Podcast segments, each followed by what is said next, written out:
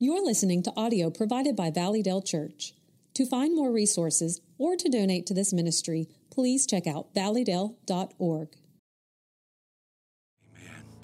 Jesus Christ is risen. Amen. I have been so excited about this morning since Friday night. If you were here Friday night, you remember this whole place was covered in tables and the stadium seats were out for just a bit. We had a great supper and we had a great time of fellowship and worship. And then we took the Lord's table, just as the early church did, around the tables after they ate.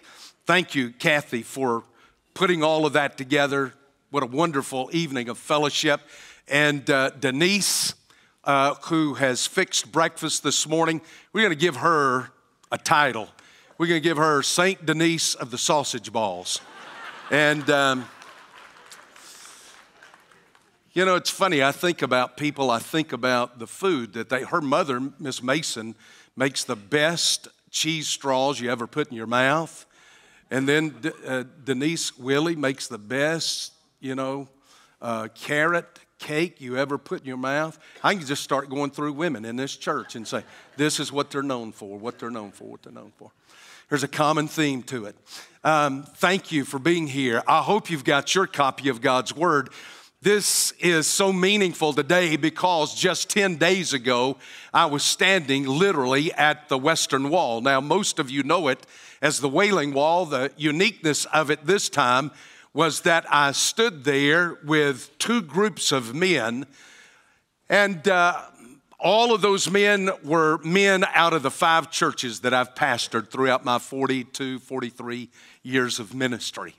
It meant so much to me to go there, to that place, especially so close to Passover and so close to Easter.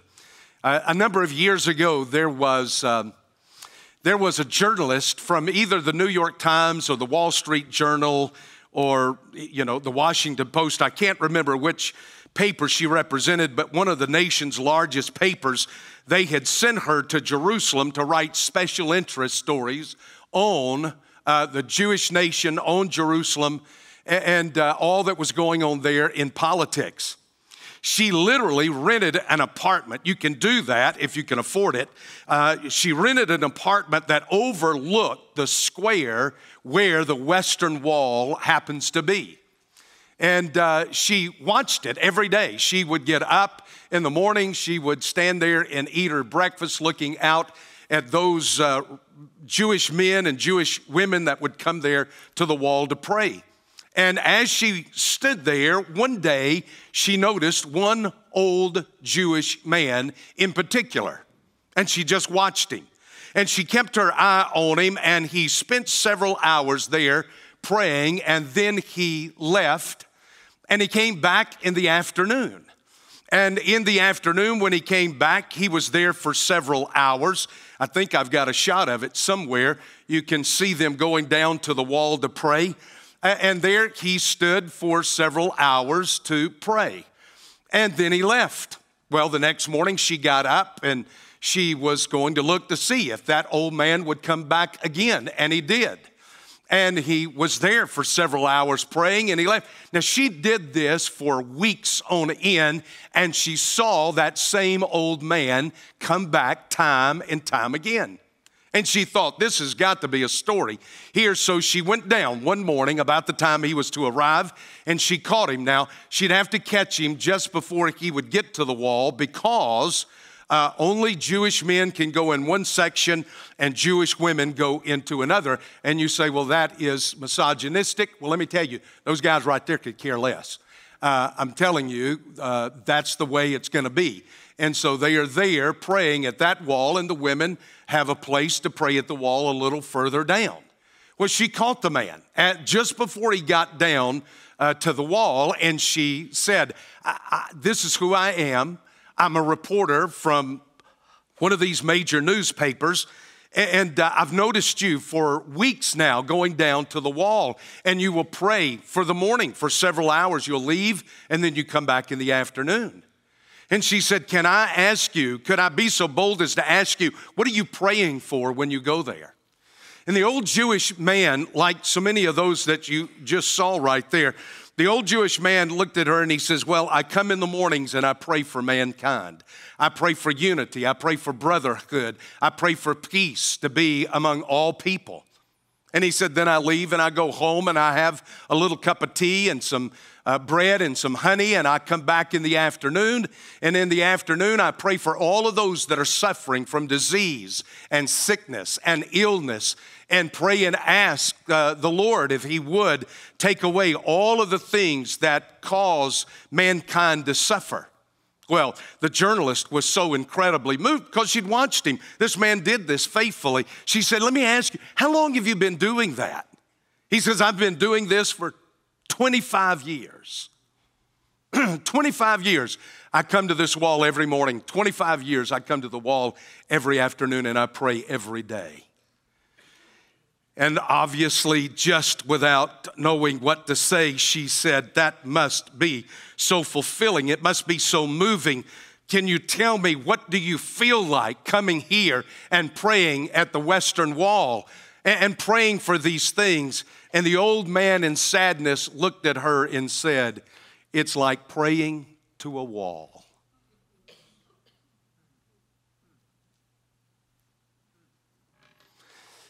For so many, that is their experience.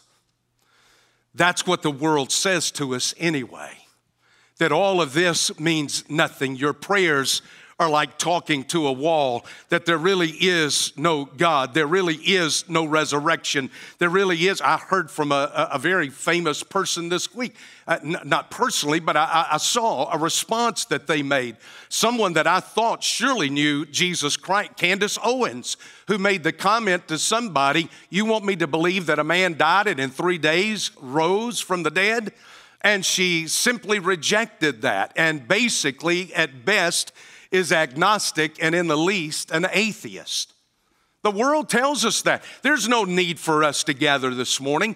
There's no need for us to be here. Our prayers won't make it any further than the roof of this building. It's like talking to a wall. And for many of us, that's our Christian experience. We've taken our deepest needs and our strongest hurts and our most severe wounds and the things that concern us most, and we pray and we pray and we hear nothing and we feel like that it is useless. You even watch news journalists today.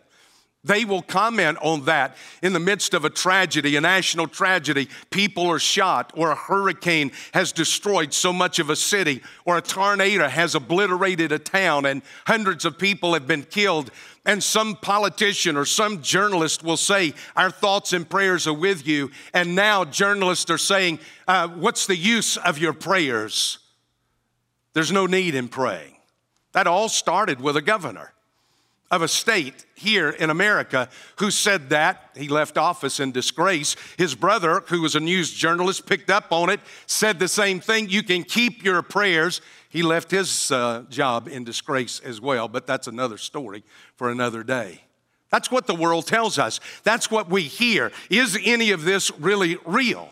Did any of this ever happen? And if so, why do I not see it? Why do I not sense it? Why do I not experience it? It's because the world has been feeding us all of this that says you can't trust any of this.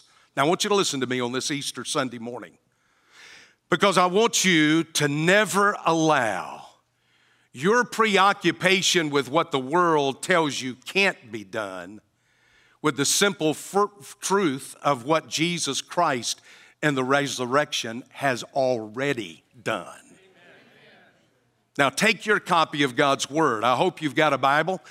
Why in the world would you come to church on Easter without a Bible? Take it, look with me at Matthew chapter 28. And by the way, Matthew was written for the Jew. And you're going to come to his account here of the resurrection of Jesus Christ. And you're going to hear what the world has to say, but you need to hear this morning the resurrection's reply to the world.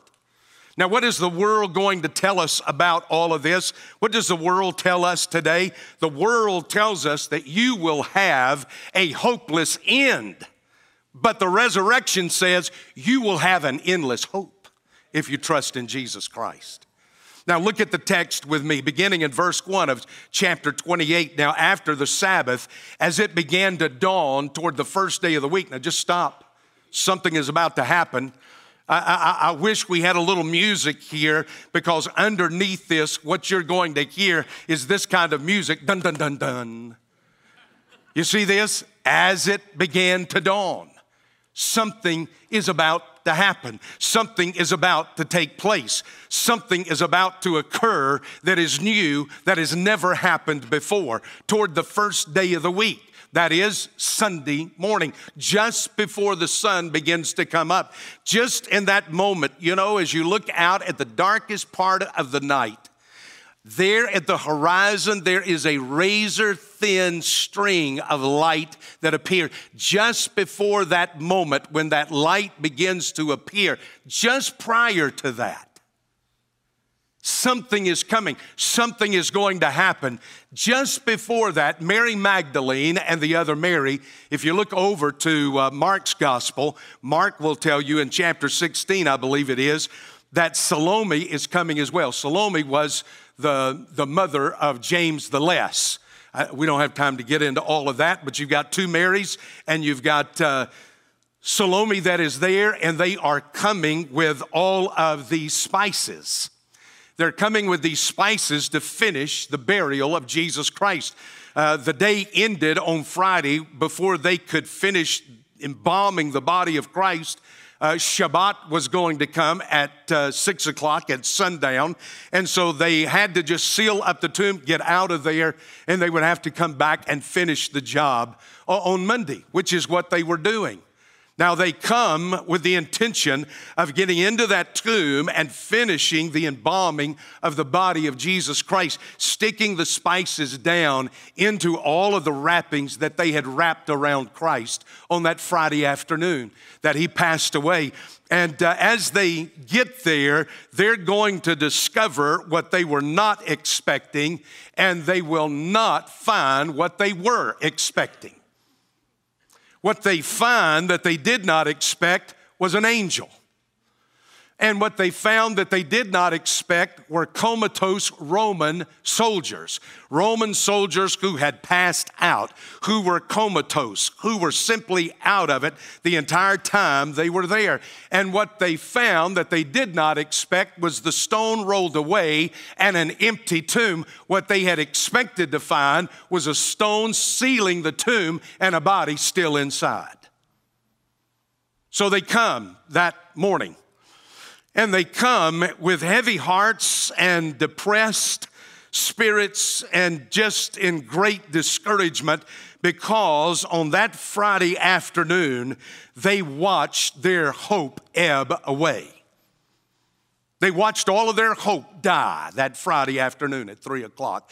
They watched their hope taken down from a cross. They watched their hope picked up by men and carried off. They walked their hope to a tomb, and they went into that tomb where their hope was lifeless, and they began the process of embalming their hope. Now, it wasn't just true of these women who did that.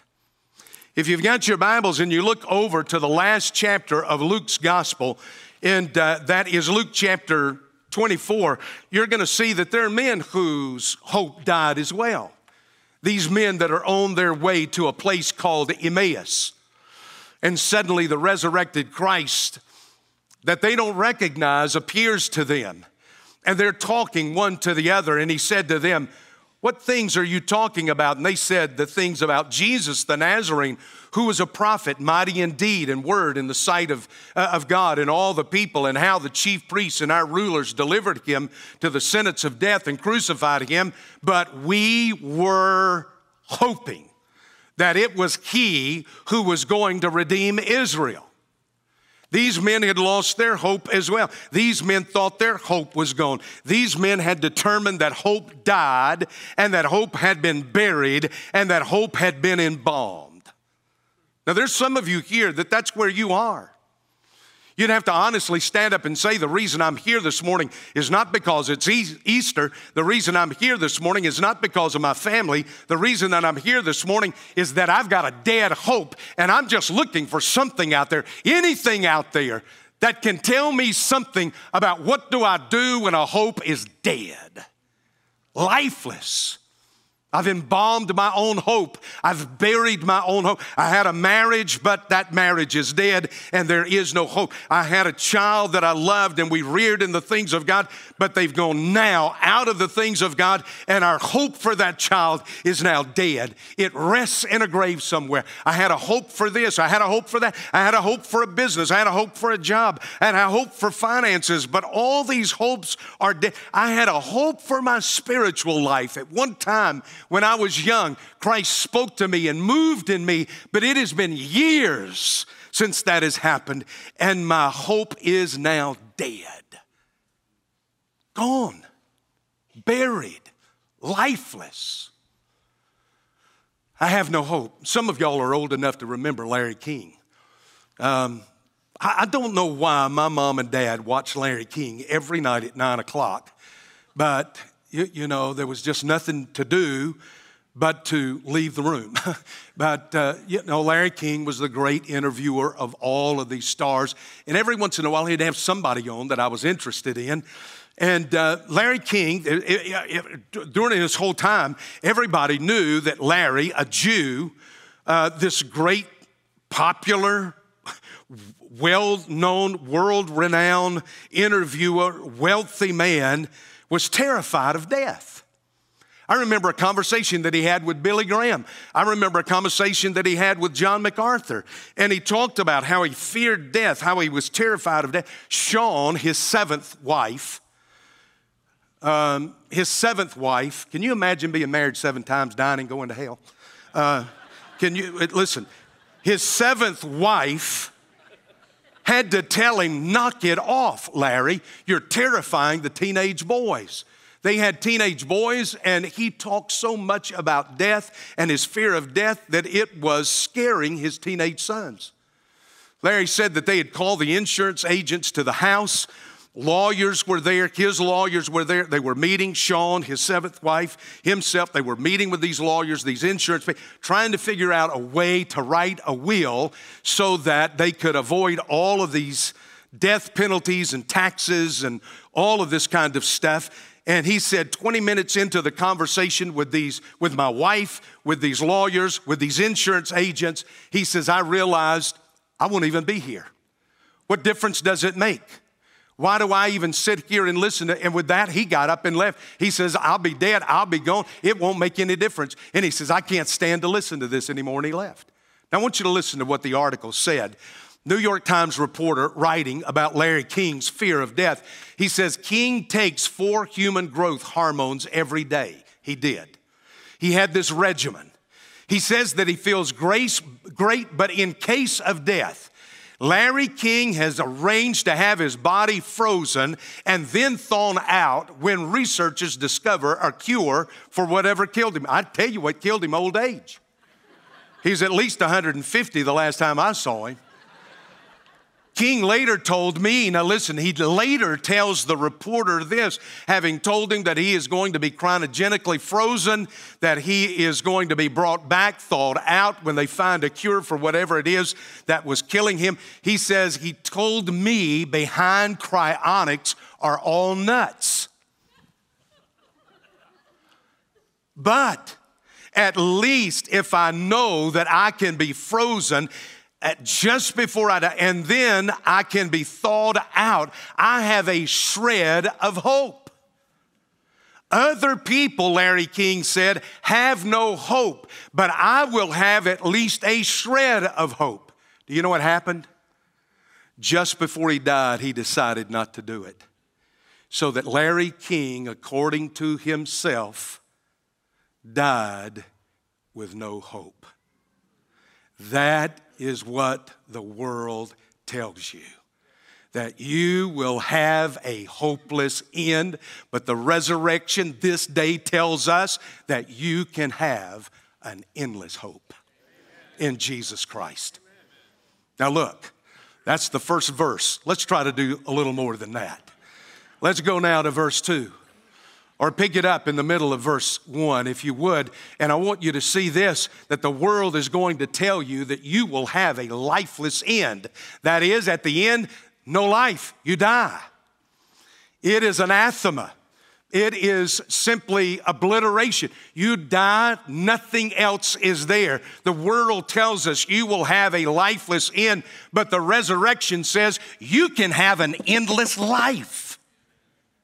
Now, y'all don't get excited. I'm gonna run around this stage up here in a minute. He comes and he says this, Mary Magdalene, the other Mary came and they looked at the grave. And behold, a severe earthquake had occurred. Now, let me tell you, everything in these next few verses would bring about tremendous fear if you took Jesus Christ out of the picture. Yeah, you know, I've never been really in an earthquake. I was teaching preachers in the jungle of the Philippines when I heard this tremendous boom, like an explosion, and I stopped and I looked at those Filipino pastors and I said, What in the world is that? And they looked at me just nonchalantly and said, oh, that's an earthquake. It is an earthquake that had happened somewhere over in another part of the jungle. I never knew earthquakes sounded like anything, but it sounds like a sonic boom going off. There'd already been one earthquake in the previous chapter, in Matthew chapter 27, verse 51, when Jesus cried out again with a loud voice and yielded up his spirit. When he died, behold, the veil of the temple was torn in two from top to bottom, and the earth shook and the rocks were split. Now, what that literally means is this, is that the earth opened up. It was like the tectonic plates. It was like the rock of the earth itself simply opened up in these great chasms. The whole of Jerusalem, and I suppose everywhere else, the whole earth shook in that moment. All around the earth, the world shook, and there were great chasms that opened up.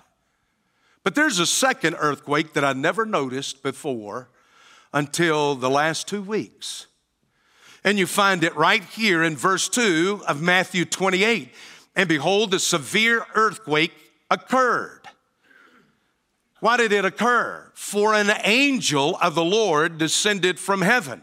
Now, I want to tell you something. If you take Matthew's gospel, Mark's gospels, Luke's gospel, and John's gospel, and you merge these three together, and you come to a place where you read through these accounts, you've got angels appearing and going off and standing and sitting and rolling and moving.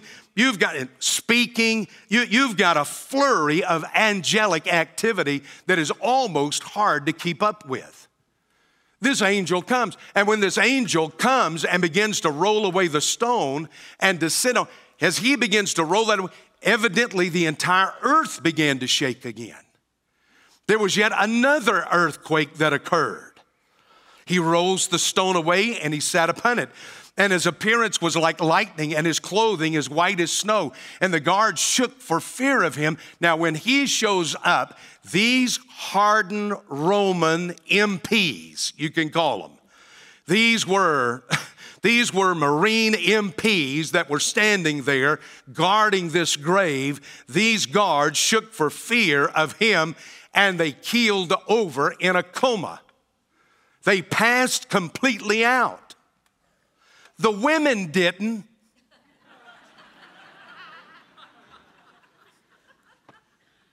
But the men did. I'm just reading the text. It is amazing what you can find in Scripture if you just read it once in a while, you know. So the angel spoke to the woman. Now watch, this angel is extremely insightful. He's extremely intelligent. He speaks. He is articulate.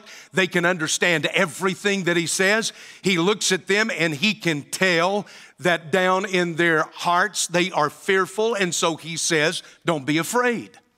These guys have passed out, but look, don't be afraid, ladies. It's okay, for I know that you are looking for Jesus. He knew what they were there for.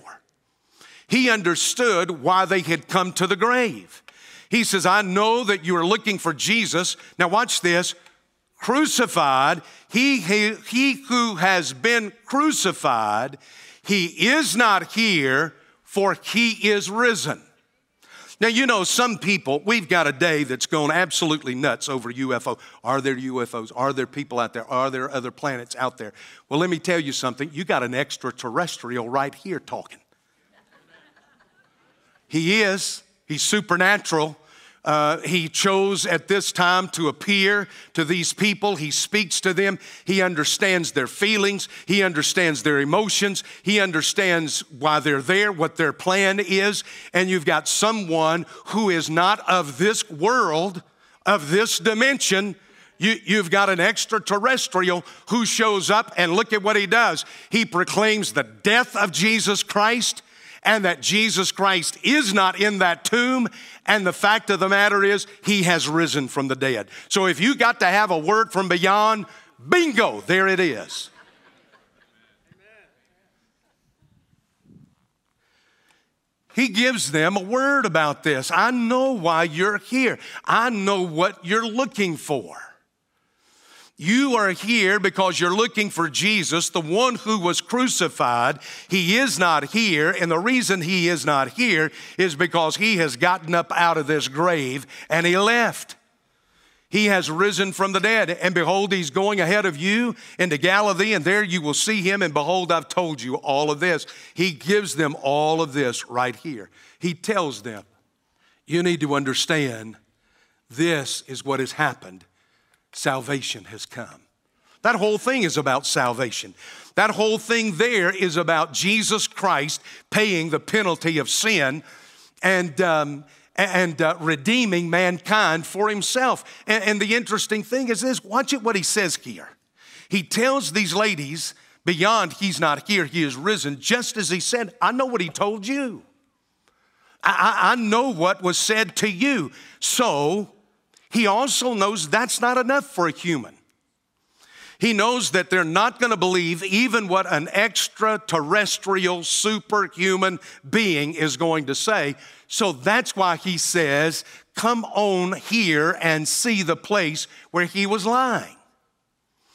Now, if you were with me just 10 days ago, we were in that garden tomb, that area where Jesus Christ, we believe, was buried. Whether this is the exact tomb or not, I don't know, but it is a great indication. It is carved out of limestone. It's carved out of this sandstone that is there. There's a small entrance. You have to duck to go in. And there, if you can see this, right there, you can see there was a place for a body here, and a place for a body here, and a place for a body here. It's where a family would be buried. And you see, it's all been broken out. There would have been a ledge on top of each one of these. And so on that ledge, most likely, this you have to walk in this way and turn and walk in like this, like it's in a U right here. So there the body, either there or there, the body of Christ had been placed. And Mary looks in. Now let me show you, are you with me? Look over at John's gospel, and in John's gospel, you're going to see in John chapter 20 where Mary is standing outside of the tomb weeping. John chapter 20 and verse 11, but Mary was standing outside the tomb weeping, and so as she wept, she stooped and looked into the tomb. And she saw two angels in white, one at the head and one at the feet where the body of Jesus had been lying. So here, if Jesus had been lying on this left side right here, if his body had been lying on a ledge right there, if his body was there, an angel was over at the top where his head would have been, and an angel was here at the foot, down here at the bottom, toward us, at the foot. So an angel at the head, bottom. John tells us that when he got there, he looked in, went in and saw the wrappings that had been around Jesus. And as I read that and study that, from what I understand, all of those bodily fluids, all of those aloes and spices would have hardened those strips of linen that had been wrapped around Jesus, so that at the resurrection, Jesus' body would have simply passed through the linen wrappings and out of the grave. Jiminy cricket. Can you imagine such? Looking in there and seeing the shell of linen cloth that had been wrapped around him. And that's why it says in John's gospel that the facial napkin was rolled up, folded up, and set to the side. This maintained the shape of the body of Christ, and the body of Christ, that resurrected body, simply floated up through that, permeated that, came out of that, and went out through that stone that was, I think, still there. That angel came and rolled it away, not so Jesus could get out, but so Mary could get in. And she looks in and she sees that. An angel at the head of this and an angel at the foot. Now, I'm going to show you something you have not seen since the days of Jeremiah. Any Jew that would stick their head in there and see this would understand immediately what this was. It was the Ark of the Covenant. In behind the veil, there was a piece of furniture, a box made of shittim wood and overlaid with gold, with a top that was specially made out of gold on the top of it, and there were two angels that were there kneeling. One on this side, one on this side. And once a day, on Yom Kippur, on the Day of Atonement, that priest, that high priest, would slip in behind that veil, carrying a censer full of live coals. It would become the only small illumination he would have, and he would make his way to that mercy seat.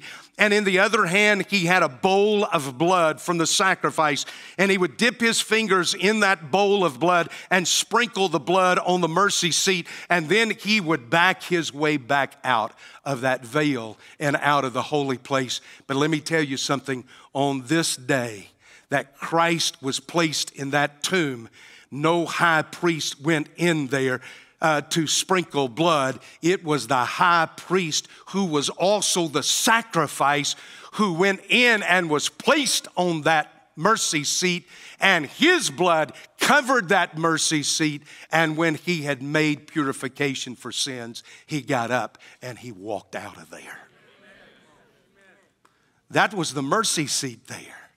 It was where you and I would receive our salvation, our redemption. He wrought it on the cross, and he brought it to life in the tomb. Let me tell you something. The world will tell us that you will have a lifeless end if you die without Jesus Christ. It certainly will be that, but let me tell you, with Jesus Christ, you can have an endless life. Let me give you the last thing. Back to this passage, the last two verses, 7 and 8. Listen to what is said right here.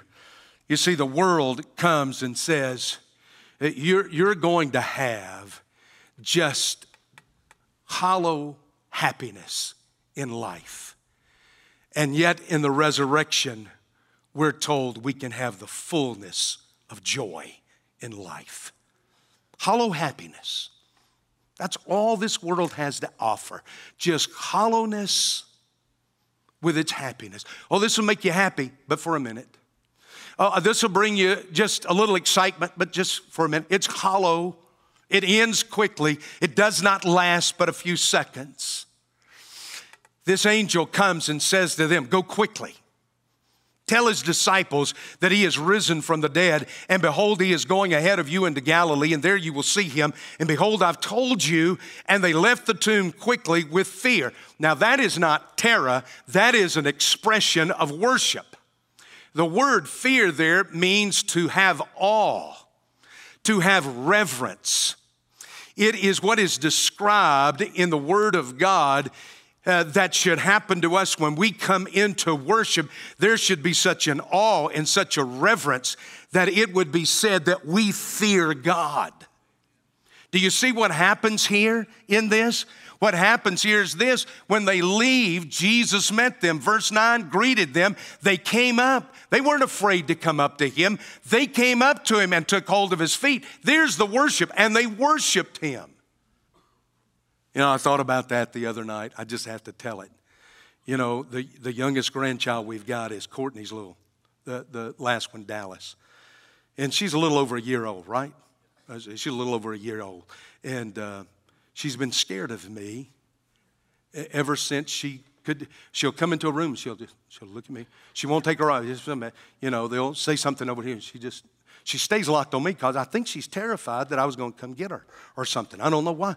But I want to tell you, here, we were down here watching Audrey play volleyball the other night, and I was sitting on the stand, and of course she's down there, Dallas is down there running back and forth, and all of a sudden she runs over to me, and it, you know, just little as she is, she grabs around my ankle and hugs me. That's as much hug as she could give me. She grabs me around. That's exactly what these women are doing here. No longer terrified, but worshipful. Reverent, awe. They come and they grab him there. And look, they leave quickly with that sense, that expression of worship, but also, look at what it says, great joy. And they ran to report it to the disciples. Here is this tremendous joy that only Jesus Christ brings.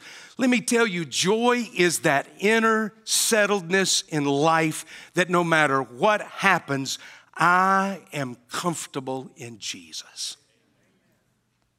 I can't be disturbed. You can't shake me off of anything. There is just such a settled joy in my... What does Nehemiah chapter 8 say? The joy of the Lord is my... That's why I don't fall to pieces in life. That's why when something happens tragic in my life, listen, I don't go to pieces. Why? Because there is a settled joy in my life that gives me strength, that God is always going. Why was that joy there? 3 reasons, and I'll close. Direction. Let me tell you what, resurrection brings direction. Do you see what the angel says to them? You go tell them. Tell them what? Tell them that he is going ahead of you into Galilee. He is there. You go tell the disciples that Jesus Christ has given them direction and that he is going to already be there by the time they show up. Let me tell you something. Wherever you are going, you're going to discover God is there.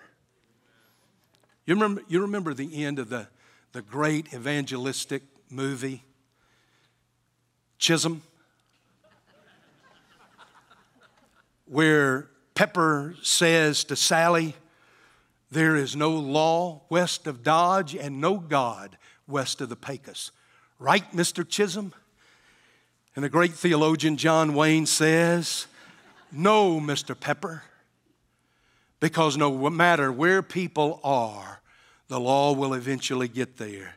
And no matter where people are, they will discover God is already there. Let me tell you something. He is there. If you know him as Lord and Savior, he gives you the joy of direction in your life. I know where I am going, and when I get there, God is already there. He not only brings that direction, but listen, he comes and he brings a second thing as well, and that is he brings his person.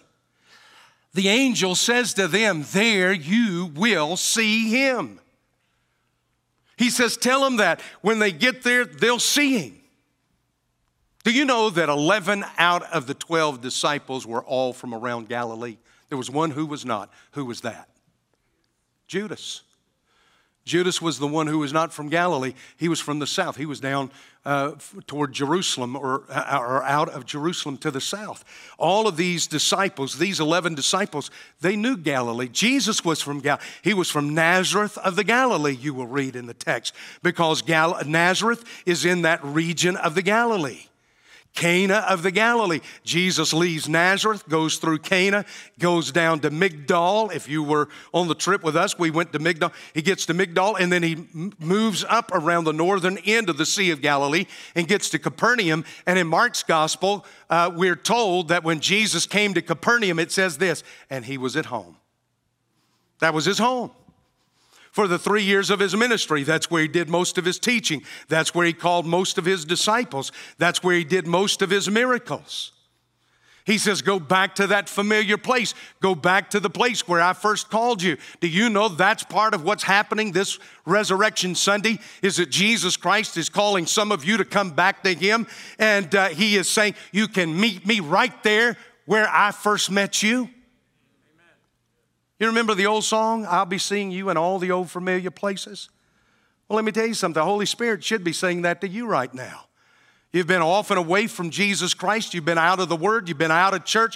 You've been out of his fellowship, and you've been there too long, and the Holy Spirit is speaking and saying, listen, come back to where you first met him. Get here to the altar. Get on your knees. Get on your face, and come back to the place where you first met Jesus Christ. But resurrection means also salvation. This whole thing that this angel talks about is salvation. Isn't that fascinating to you? That this angel is obsessed with salvation. He's obsessed with the one thing this angel will never experience. You can experience, the angel cannot. And that's redemption and the salvation that comes in Jesus Christ. You remember that old gospel hymn? For angels will have to fold their wings in glory because they never know the joy that my salvation brings. They watch you to see how the salvation of Jesus Christ impacts you because they'll never experience it themselves, but you can. Several years before I left Florida to come here to Alabama, there was a real tragedy right around the week of Easter. There was a 30-year-old deputy by the name of Robert Kotfilla. Robert Kotfilla, 30 years of age, a Florida state patrolman, was at the hospital because there had been a wreck. They'd taken some of the people to the hospital. He was down there filling out reports, finishing the paperwork. About 3 o'clock in the morning, he got in his patrol car, headed out, and got on what is the Brandon Expressway near Brandon, Florida. He got on the Brandon Expressway, and he looked up down that expressway, and he saw headlights coming in the wrong direction. Somebody had gotten on the wrong side of the median, and instead of being on the other side of the median where they should be, they had turned and gotten on this side, and they were coming at cars in the wrong direction. He didn't have but a few, really, literally just a few seconds to make a decision, and he gunned his car because there was one car that was in the way of that oncoming vehicle moving in the wrong direction. It was a lady, 42-year-old Ruth Green. Sarah Green, and Sarah said that all she did was look up and she saw these headlights coming at her. She had worked the night shift. She was going home at 3 o'clock in the morning, and she said, I saw these lights coming. She said, I started to flash my lights, and she said, as I flashed my lights, he sped up. He started going faster. And she said, just as I thought, I've got to pull off of the road. I've got to get off the road and out of the way of this coming car. She said, all of a sudden, here came this state trooper that pulled up beside her. And she said, just as she was beginning to try to pull off, he wheeled in front of her and took the impact head on and was killed. 30-year-old. I want you to listen to what Sarah had to say about that, commenting on what happened. She said, he saved my life. If this deputy had not made a split decision to pull around me, that would have been me dying. I was a random person on a random road at a random time. I did not know him, and yet I love him for saving me. That's you and me.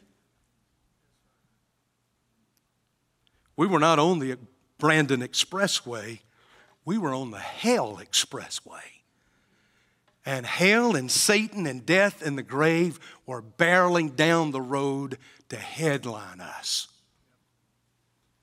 And all of a sudden, out of nowhere, someone I had never seen and never met came and threw a cross down in front of my life and was on it and took the impact of Satan and death and hell and the grave for me. So that I could get up and walk away.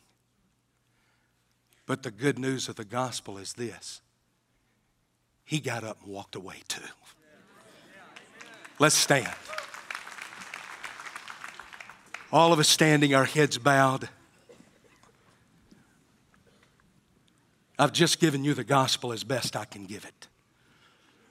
I've just walked you through 8 verses that talk about the resurrection of Jesus Christ and what it means for your life. And I'm going to invite you to come now.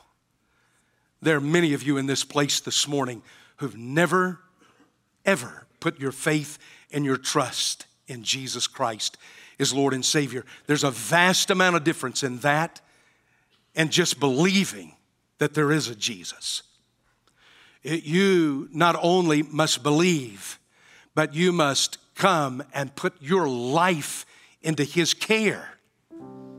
You must surrender to Him. You must come and confess to Him. You're a sinner.